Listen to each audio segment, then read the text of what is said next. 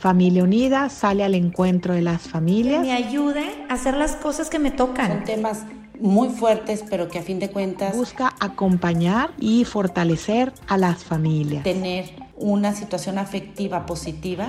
Y así Familia Unida se acerca a las diferentes etapas de la vida.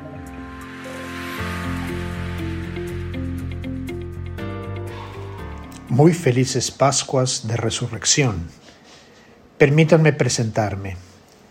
Soy el Padre Antonio León Santa Cruz, actualmente trabajando en Hermosillo, y con mucho gusto me hago presente entre ustedes para no solamente desearles unas felices Pascuas de Resurrección, sino también acompañarles en este maravilloso misterio que hoy celebramos con tantísima alegría. Cristo ha resucitado y Él es el quien da sentido, fortaleza, fuerza, valor a nuestra vida. Nunca puedo olvidar un pasaje del Evangelio de San Juan en el capítulo décimo, en el que nuestro Señor nos dice claramente que Él vino para traer vida y vida en abundancia. Ese es el cometido de Cristo. Es el cometido de Cristo en esta mañana de la resurrección. Él quiere darnos vida y vida en abundancia. Por eso el encuentro con los diversos personajes en los evangelios de la resurrección son maravillosos, son extraordinarios, son realmente sorprendentes, porque no podemos decir otra palabra. Cristo resucitado ha devuelto un sentido, una fuerza, un valor muy grande a cada una de esas personas que se encontraron con Él la mañana de la resurrección. Pero también Cristo quiere encontrarse contigo, también Cristo quiere salirte al encuentro, como lo hizo con María Magdalena, como lo hizo con San Juan, como lo hizo con San Pedro. Cristo hoy, en esta mañana de resurrección, quiere encontrarse contigo. ¿Le abrirás el corazón? ¿Le dejarás entrar? ¿Será Cristo resucitado alguien importante para ti? Cristo viene hoy, en el hoy de tu vida, a decirte que quiere darte vida y vida en abundancia. En los múltiples apostolados que me ha tocado desempeñar, he podido ser testigo presencial cómo el descubrir el tesoro de las virtudes, el tesoro de la persona de Cristo resucitado, logra transformar la vida de muchas personas. Sin duda el encuentro con Cristo resucitado ha sido motivo de cambio y de transformación en muchas personas y yo creo que también en ti. ¿Por qué no? También quiere Cristo ser factor de cambio en tu vida. Y todo esto supone salir de la indiferencia. Quien vive en estado de vigilancia descubre lo que es importante. El que escucha se desinstala, deja sus comodidades, sus privilegios, su falta de pasión y descubre que en realidad es algo lo que le está pasando. Es pasar de vivir en lo que pasa, en lo que se dice, en lo que se hace, y empezar a vivir en lo que me acontece en lo que hago, en lo que sufro. Lamentablemente hay personas a las que enterramos a los 90 años, pero que ya estaban muertas desde los 20, desde que dejaron de vivir su vida y se adormecieron en lo impersonal, en su personaje laboral, en sus pequeños placeres cotidianos, en sus aspiraciones económicas, en sus posesiones. Sin duda el encuentro con Jesucristo resucitado ha sido una magnífica oportunidad para sacudirse ese letargo espiritual y existencial en el que se han dejado adormecer por muchísimo tiempo. Nacer de nuevo es un paso necesario para todos. No importa en la situación en que te encuentres, siempre es posible la transformación profunda cuando te dejas encontrar en tu propia mañana de resurrección como la que estamos viviendo hoy por Jesucristo resucitado. No existen casos desesperados, y si no recordemos algunas vidas de santos, los santos no lo fueron desde su nacimiento. Cuando eran bebés no ayunaban de tomar el pecho de los, ¿eh? los viernes, ni levitaban al pasar junto a una iglesia, incluso algunos, bastantes, llegaron a la santidad después de una vida muy alejada de Dios. En muchos casos porque en su vida cómoda y aburguesada no cabía Dios. Es el caso de San Francisco de Asís, o de San Ignacio de Loyola, pero en otros porque su vida estaba en las antípodas del Evangelio. Personalmente siempre me ha impactado mucho la vida de San Agustín de Hipona.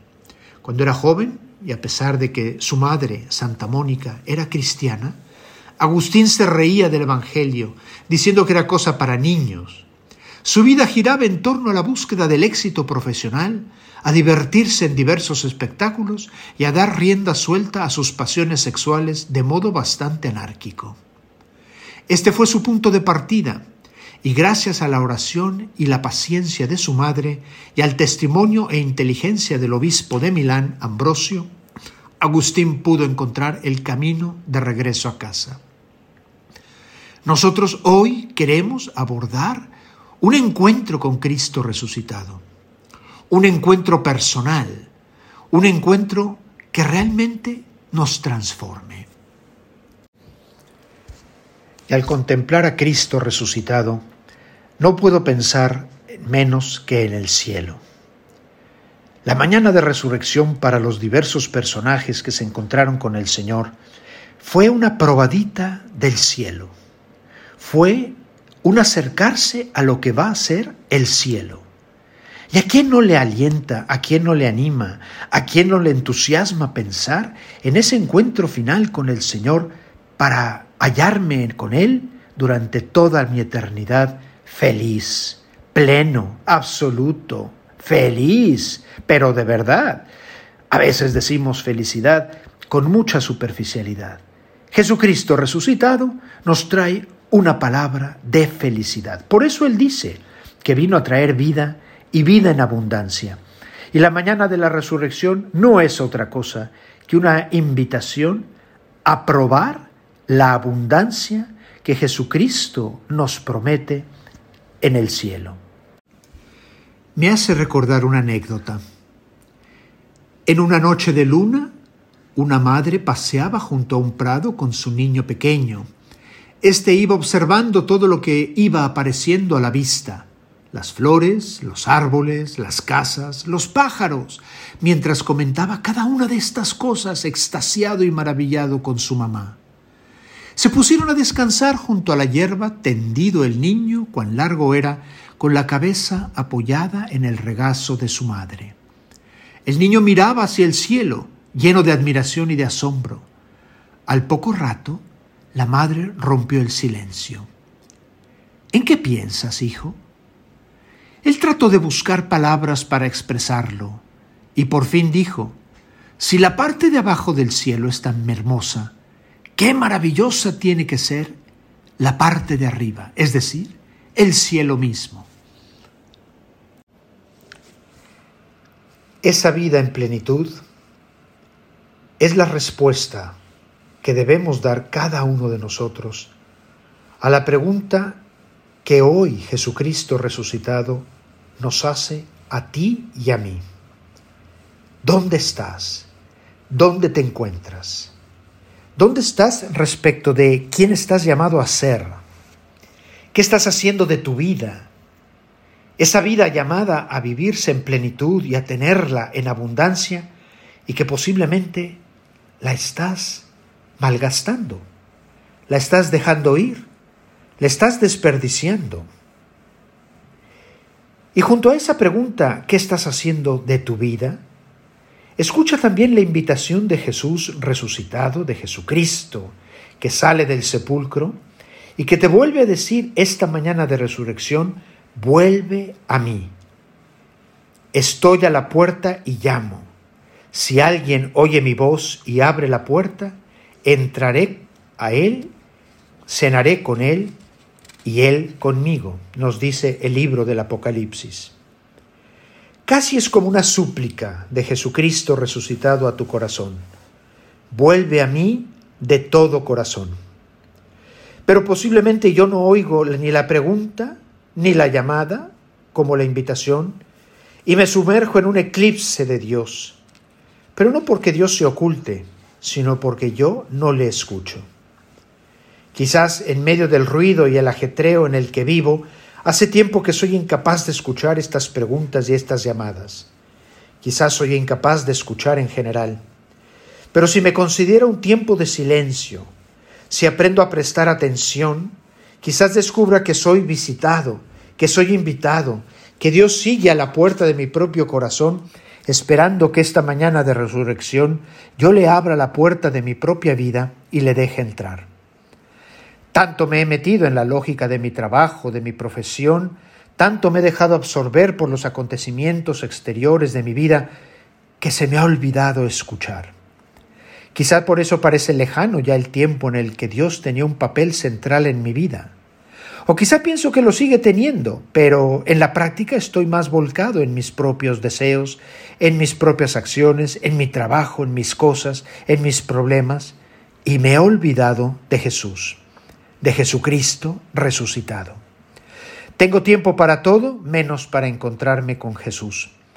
Y ya no lo veo como mi prioridad, ya no es el primero, ya no ocupa el primer lugar.